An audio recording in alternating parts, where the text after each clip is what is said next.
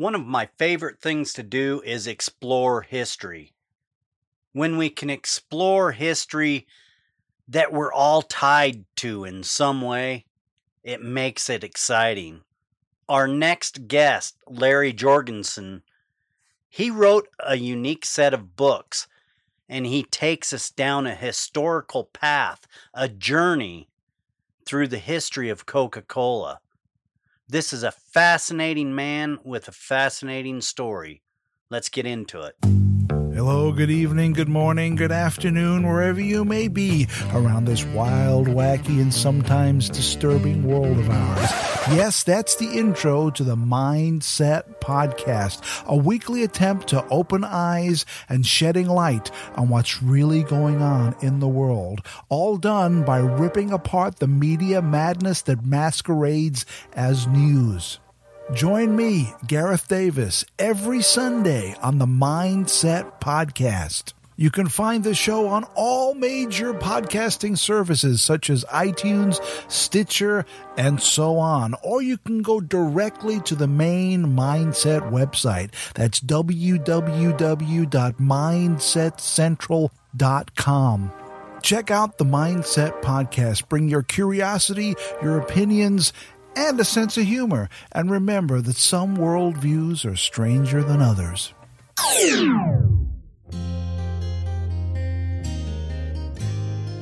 To overcome, you must educate. Educate not only yourself, but educate anyone seeking to learn. We are all dead America. We can all learn something. To learn, we must challenge what we already understand. The way we do that is through conversation. Sometimes we have conversations with others. However, some of the best conversations happen with ourselves. Reach out and challenge yourself. Let's dive in and learn something right now. Today, our guest is Larry Jorgensen. We are going to talk about a very iconic brand name, Coca Cola. Larry, could you please introduce yourself and let people know just a little bit about you and what you do? Well, right now I'm I'm a, a writer, an author, I guess. We've written a few books about Coca-Cola, but uh, my background is is totally media. Uh, as a, a youngster, I was brought up in a weekly newspaper. Went from there into radio news and uh, daily newspaper news and TV news, and so I, I guess it, you know what they I'm what they call an old news dog. You know, I I I like to write about things that have happened. I like to write about history, and I've become fascinated by the people that had been involved and are still involved in the world of Coca Cola. Uh, we're not talking about Atlanta and we're not talking about corporate uh, Coca Cola. We're talking about these families all over the United States that uh, thought, gee, you know, that's that's a pretty interesting product. Maybe we should get involved. And uh, generations later, they sure are glad they did. Well, I'll tell you, media is one heck of a thing to be in, and it can lead you in all sorts of directions. It so happened to lead you in the direction of unsurfacing new things about Coca Cola that a lot of us forgot about. What got you into Coca Cola. why did I do this? Yeah, why did I do this? Yeah, because uh, I'm not. I am not one of these avid Coca Cola collectors, and and gosh knows they've bought a lot of my books. Uh, and I enjoy the beverage within limits. You know, I don't have to have one every day like some people. What happened was I was doing some freelance writing, and I had learned about the city of Vicksburg, Mississippi, where Coca Cola was first bottled, not Atlanta, Vicksburg, Mississippi. It was first put in a bottle. And there's a little, uh, I guess you'd call it museum, a restored uh, soda fountain uh, type place there that's a museum, and, and that's where it was first done.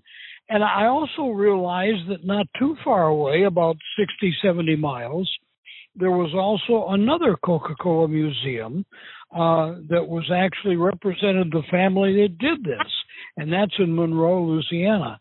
So I thought, now there's a good travel feature.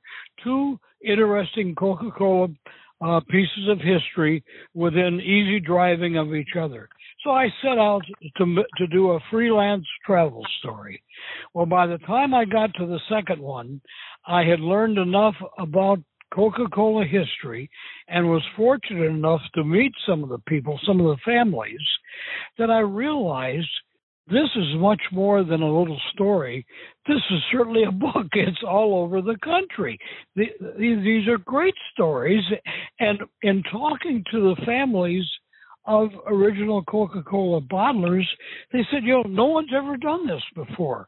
It's always been about Coca Cola and Atlanta, you know, corporate operation. So I got so much support from the families that really created Coca Cola. And I just set out to do the journey, and I called it the Coca Cola Trail because that's where we went, was down a trail to find all kinds of new and exciting places. You know, um, Memorial Day weekend is, is kind of traditionally the kickoff to picnics and summer cooking and that sort of thing. And it really is interesting because it was a summer picnic that was sort of the initiative uh, to put Coca Cola in a bottle. And you say, well, why? Well, Joe Biedenharn, he had a little soda shop and he had a candy business and you know he would take care of of people when they'd come in or he would cater events and uh, it so happened he had to cater a summertime picnic bring them sodas and candy and goodies you know so when he he put in an order, there was a small bottler in Vicksburg that was bottling what they did in those days. They called soda water, orange and lemon and sarsaparilla, and so he put in an order for some product to take to the picnic he was catering. Well, as it turned out, it was a busy picnic weekend, and his order could not be filled. So poor Joe had to go to the picnic and make lemonade for everybody he said after that experience, never again, never again. And he went to St. Louis, bought a second-hand bottling machine, you know, one man, one foot power type thing, and brought it back with the idea he would bottle, you know, his own soda water for future events. What so happened, Joe also was a distributor for the Coca-Cola syrup which he was making the Coca Cola drinks at his fountain, like a lot of people were in those days, especially uh, drugstores that had soda fountains. Well, it became so popular, this was 1894 now, that Joe thought, you know, if I could get this product to the people in the country, they would really appreciate it and I'd sell a lot more. And he thought about that bottling machine and he put Coca Cola in a bottle and that's how it all started. Ironically, after he he did his first few cases, he sent two of them to Coca-Cola corporate in Atlanta, and at that point it was uh, owned by Asa Candler, and and Mr. Candler wrote him back a note and said, "Yeah, it's okay." Uh, but he wasn't real excited about it, and Ed Joe got a little upset because uh, he never got his bottles back, you know. but anyhow, so for about five years, the only place where Coca Cola was bottled was in Vicksburg, Mississippi, by Joe Biedenharn. And that's the first couple chapters of, of our book. Well, later on, about five years later, there's two ambitious young attorneys in Chattanooga. One of them had been in the Spanish American uh. War in Cuba and had tasted a bottled product called Pina Fria, cold pineapple. And he loved Coca Cola. So he gets back to Chattanooga, he gets his buddy, and they go to Atlanta and they talk to Mr. Candler. They want the rights to bottle Coca Cola.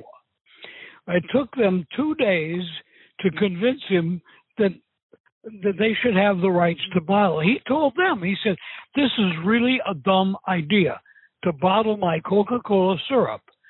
But I guess they wore him down. He gave them the rights to bottle Coca Cola throughout the United States, except Mississippi, for one dollar. Sold the whole works for a dollar, and he mm. told them in the process, if this doesn't work, don't come back crying to me about it. Well, they go back to Chattanooga. They've got fifteen hundred dollars between the two of them, and they realize they've got a bottle of Coca-Cola for the entire country. So they they set up a little bottling plant, and that's not the answer. But the light goes on, and they said, "Wait a minute, we've got the rights. Let's, you know, they call it franchising. Let's start selling territories." And there, my friend, is how Coca-Cola took off.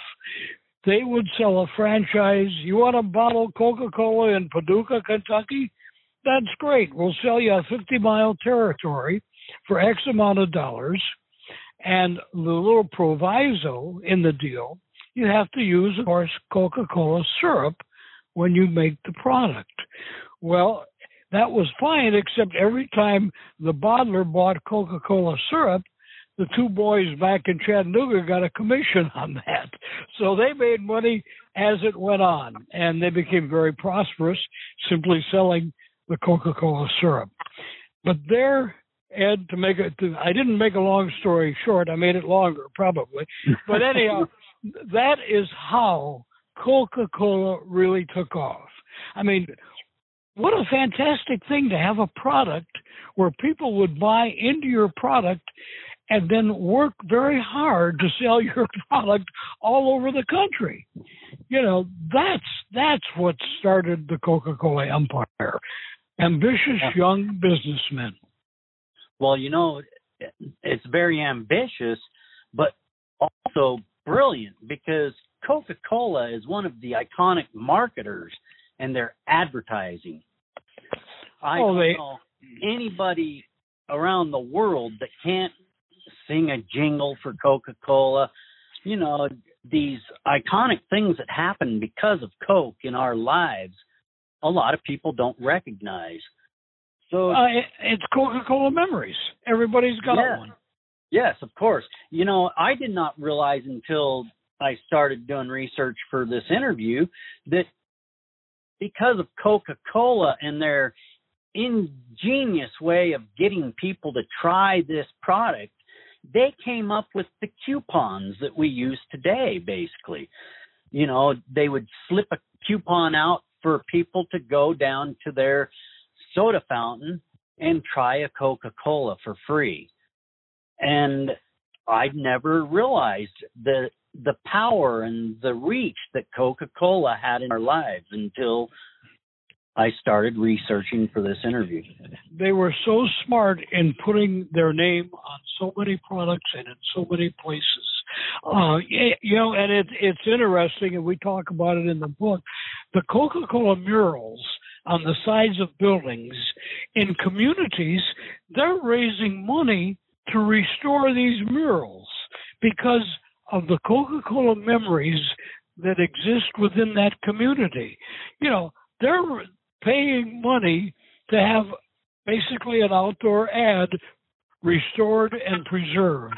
Show me another brand that does that. You know, it's amazing. You know, Asa Candler when uh, they really started to take off with this thing, and they were putting Coca-Cola signs all over the country, he once boasted to the movie makers in Hollywood. He said, "The day is coming when you won't be able to make a movie outside without there being a Coca-Cola sign in the background." it came pretty close. That's pretty good intuition, isn't it? It sure is. But uh, you know, and you talk about the international appeal. Um, I'm up, you know, I'm up here in, in central Louisiana. I have done interviews, believe it or not, and they've found me with with a, a radio guy in Dubai who was yeah. interested in Coca-Cola. I've done several with with England, you know, and it's the magic of the name Coca-Cola. Uh, but it wasn't always an easy sell for them. You know, the early bottlers they were probably bottling the other drinks too, the sodas, you know, the oranges and that. And what they would do when a customer, you know, a store would order a case of mixed drinks, they'd slip a couple of cokes in there to get them to try it. You Yeah. know, uh, anything to get because it is so different. You know, in those days, it, the taste was so different than what people expected to come out of a bottle that sometimes they were cautious and it was hard to get them to try it. But uh, once they did, it, it just took off. It's amazing what's happened with that product. Yes, they've got strong recognition, that's for sure. And you know, it started out as an elixir. Uh, Pemberton, he, I guess he used it as an elixir. He came up with this Right. for uh, cure all. Well, what happened? Old Pemberton, you know, fought in the Civil War, and he was injured in the Civil War. So when he came back uh, to actually not Atlanta, but uh, Columbus, Georgia, um, he w- was sort of a, a druggist, I guess you could. He was in the drugstore business, a pharmacist, and he decided he needed to come up with something to alleviate his pain from his Civil War injury. So that you're right. He invented it not as a beverage to necessarily have uh, great recreational value, but it was for medicinal purposes. And the very first ones were, in fact, sold at a drugstore in Atlanta, Georgia. When he finally perfected it, he had moved to Atlanta. He, he finally got a batch going that he was happy with, and he took it to the Jacobs drugstore, and they sold it again for medicinal purposes, you know. Uh, but people liked it anyhow. Yeah, and another fact that I found out that the iconic start of Coca-Cola didn't really happen until 1898 when the federal tax on medicine made Coca-Cola kind of shift and become this iconic beverage that we all know today. Yeah, he was actually first started out with with a uh, a beverage that had some wine in it. Yes, So it right. so, so it had some alcohol content. Well, when the tax came along, he said, "All right, I am going to get rid of the alcohol in my beverage." And therein was born Coca-Cola. I, I the name I think was called uh, something wine. I'm, I forget. You maybe you know it, Ed. But well, in any any case, he changed the name and he changed the formula and avoided the tax. Yes, uh, that's exactly right. And I don't offhand remember what they called that wine sauce, but it, it's incredible that what started off as an elixir came out to be a fountain drink that everybody in the world basically has enjoyed at least one today. Oh, absolutely. You know, and the the, the new they they're constantly coming out with sometimes keeping, sometimes well, that was a good idea. Uh, new new flavors, new developments, but it's I I have recently tried the new Coca-Cola coffee. I don't know if you've seen that one yet. If it's out in your area, uh, it, it's in three flavors, and uh, I thought, well, let's try it and see. It's pretty good, and Uh-oh. I, I get the dark. I, I buy the Coca-Cola. Co- It's called Coca-Cola with coffee, and there's uh, three flavors. My the one I get is the dark flavor. And what I've found, and Coca-Cola probably wouldn't like me to say this, but I've found that if you open a can and let it sit till it gets flat, it's even better because the coffee flavor comes through stronger with the carbonation uh, cut back. well, so I'm surely going to try that.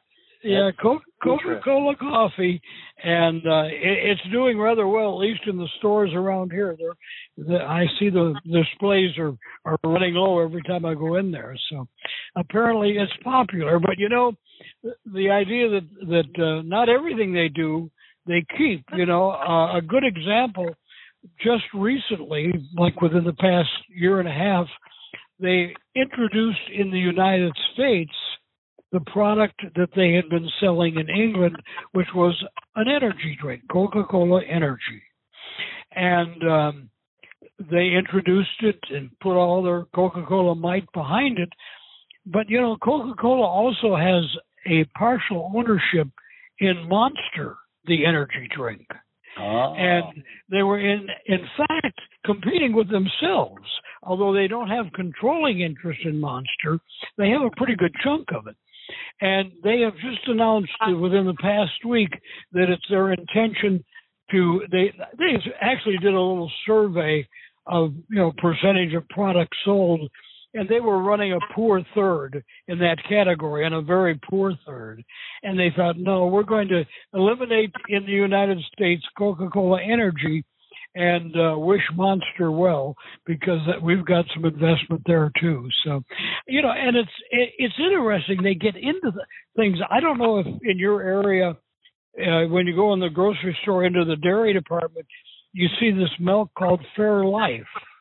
Yes. But all right, Fairlife started out as a, a company with an idea and produced a very good uh, grade of milk. Coca Cola bought them, lock, stock. Well, first they bought into it, and they were so impressed with it that they bought the whole thing. So if you buy Fairlife milk, you're buying a Coca Cola product, you know, just like Minute Maid orange juice, you know, it's a Coca Cola product, you know, uh, and that and that's one of the things that has allowed them to have the financial strength to do the things to promote the old parent brand, which is Coca Cola. It's an amazing company. Yes, it is. You know, it's like the third largest in the world in companies, and that's amazing. It it has been around forever, and their longevity. It appears they're staying for quite some time. you know, they're smart enough to know what's going to watch the trends. Um, I had someone with Coca Cola tell me, and I presume this is to be true, uh, that they have three different uh, divisions when it comes to new products and marketing. One division is what do we do about the stuff that's good that we're selling a lot of, and where are we going? What's the next step? The the other group is kind of in the middle. They're the ones that say, well, I think we've got an idea. Let's put some time and effort into this. And then the third group is one that looks at ideas and says, you know, this is not going to fly, but we'll try a little bit and see what happens. So they're always looking, they're always trying. Yes, research and development. It's a good thing. so you wrote a book, The Coca Cola Trail. It is 30 chapters and over 30 chapters. Over yep. 200 pages. How long did it take you to research and write the book?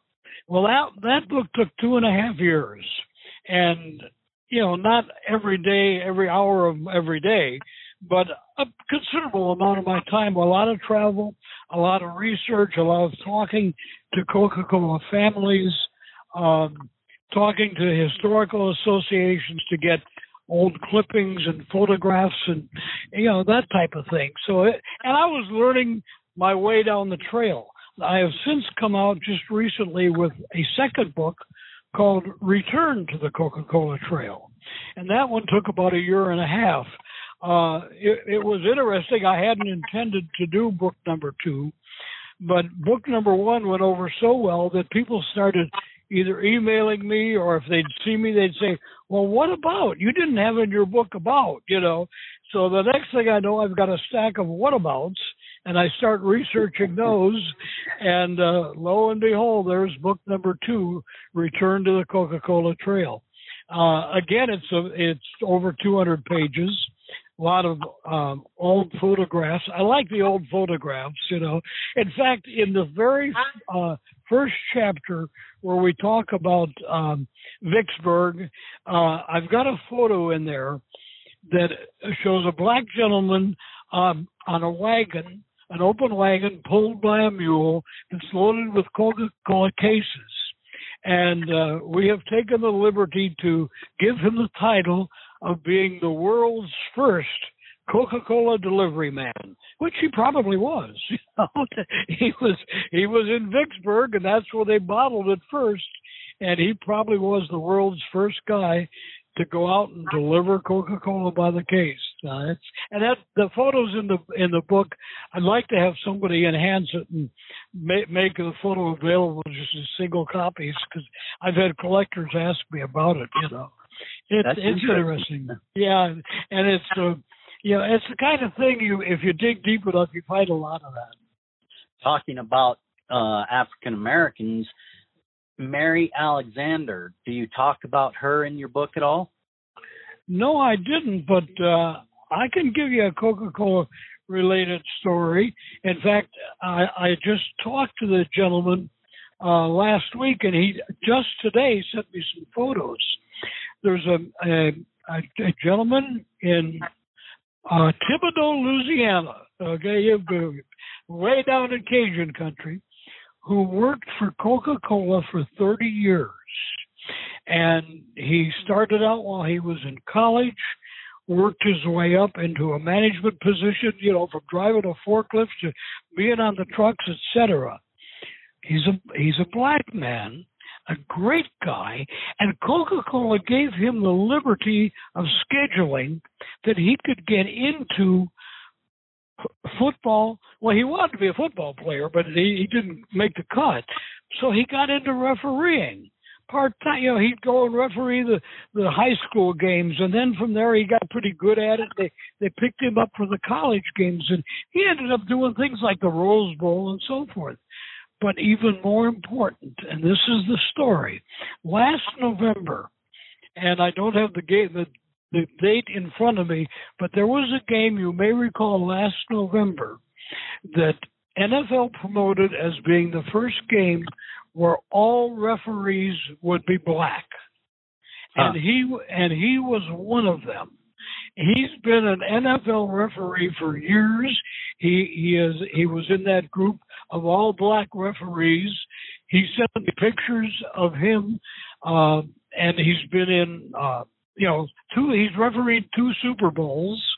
You know, the, the man's fantastic, and he loves to talk about it. He loves to talk about his football and his Coca Cola. And it was because Coca Cola allowed him the time to pursue a second passion called football. And look at where it's taken him. He's he's retired now after 30 years at Coke, but he's still reffing. And you're going to see him on the fields this year. He's already got his schedule for NFL football this year. His name is uh, Ray Johnson Oh, um, and um, I'm sorry, not Ricardo Johnson, and he's an amazing, an amazing guy. He he sent me a picture, which of course, being here in Louisiana, he said, "I know how you feel about this, and I'm going to send you this one too." It is him, obviously in some sort of a rule discussion with Drew Brees, you know, and they're both smiling. They're both happy, you know. But I mean, I just I worship Drew Brees as a quarterback and here's here's here's this referee and Drew just discussing some recent call, I guess. Fantastic. But again, Coca Cola. Coca Cola reaches so many people in so many ways. they make trailblazers. They And sure do. that is unique about Coke. It it's an American genius. It's it's fabulous what Coke has done. So what Yeah. has been your most memorable experience going through this history of Coca-Cola? Well, I think it, we have to group it because it, it comes up uh, fairly frequently. Is is the families? You know, in, in, in developing the story, there are fourth and fifth generation families that are still operating that Coca-Cola plant. Of course, the plant is bigger and better and more modern, but it's those same families where great great grandpa fell in love with doing Coca-Cola and the history they tell and how you know it wasn't an easy thing necessarily to, to get it going. And they tell the story of of what great grandpa did to to get that thing going and, and how the families got involved and grew with it over the years. Uh, you know, there's been a lot of them since that obviously have sold and and it, it, like everything in business consolidated. Uh, you know, and as highways got better, those that survived started consolidating where they would have plants you know 20 30 miles apart now they could service those territories from one plant and they could uh, improve the bottling capabilities at that one plant and shut down the other ones. So trucking became an important part. You know, when you're driving down the road, I guarantee it's not going to take long before you see a Coca-Cola truck, a big semi hauling Coca-Cola. That's true. And and it's remarkable. So, you have a website. It's called the Coca-Cola Trail.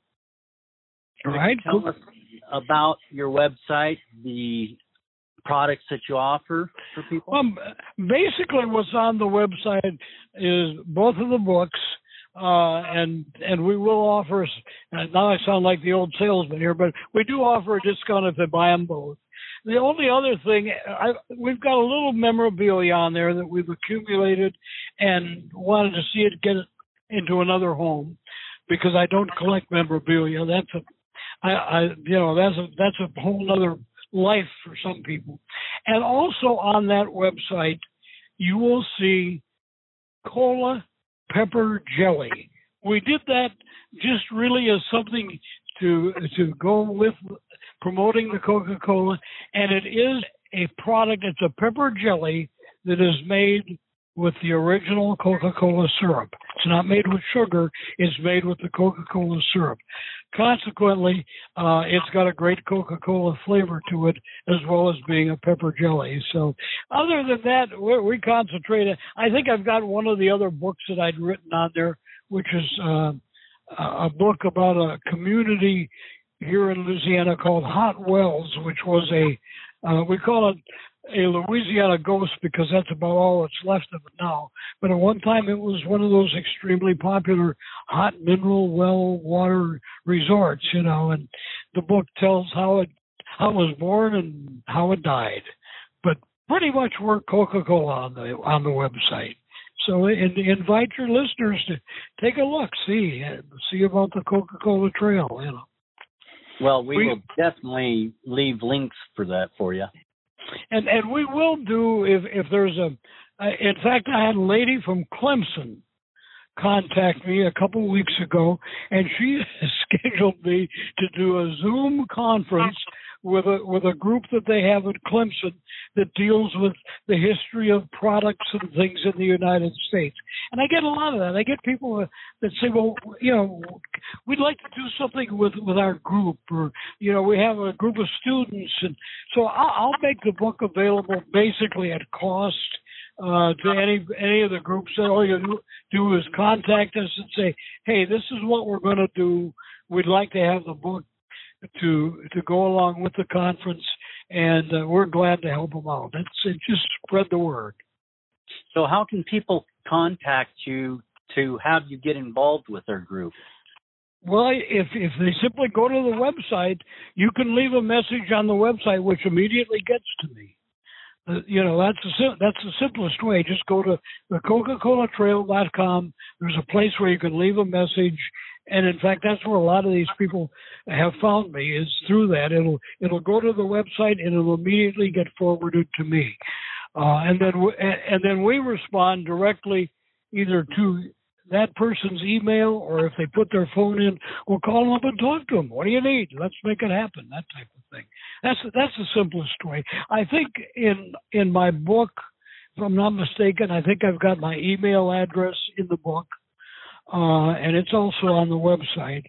Um, it has the email address has no Coca-Cola in it. It's my company name, which is GL like George Little GL Management. So if you go to glmanagement40 at gmail.com, that'll come right up on my computer or my cell phone or whatever. You know, we're connected. We we stay connected. That's for sure. So love to talk. And, and by the way, if anybody's got an idea, I, I think I'm trapped into doing the, the third book. I don't know what we're going to call it, but I'm um, I'm open for some more you didn't do's, you know. So if you got one in your backyard, my only restriction is it's got to be something that is accessible by the public. You know, don't send me uh, information on a Coca-Cola plant that's now got a bunch of lawyers with offices in it. That doesn't work. But t- tell me about a Coca-Cola plant that's now maybe a brew pub or maybe it's a little shopping mall or whatever it is. That's what we want to hear. The one in Paducah got a pizza joint in it. It's got a brew pub.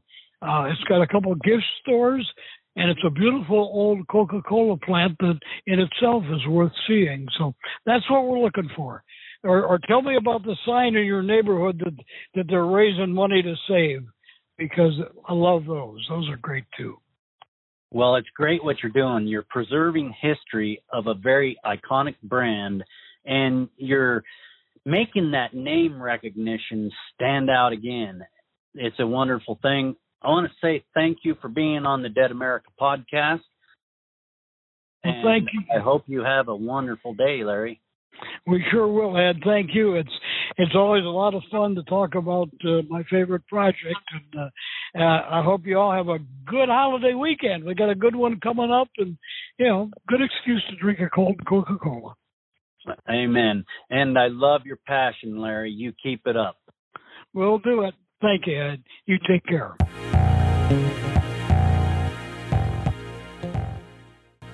Thank you for listening into the podcast episode today. If you enjoyed it, please share it with a friend. Also, please follow us on any of your podcast players. Or, if you'd like to get a little more personal with us and really identify what we truly are about and get involved with what we are doing, make sure you go over to the Google Play Store and download our new app. We can't wait to get involved with you. And that's going to finish up this episode of the Dead America podcast. Make sure you come back next week and follow along for another great interview. I'm Ed Waters, out.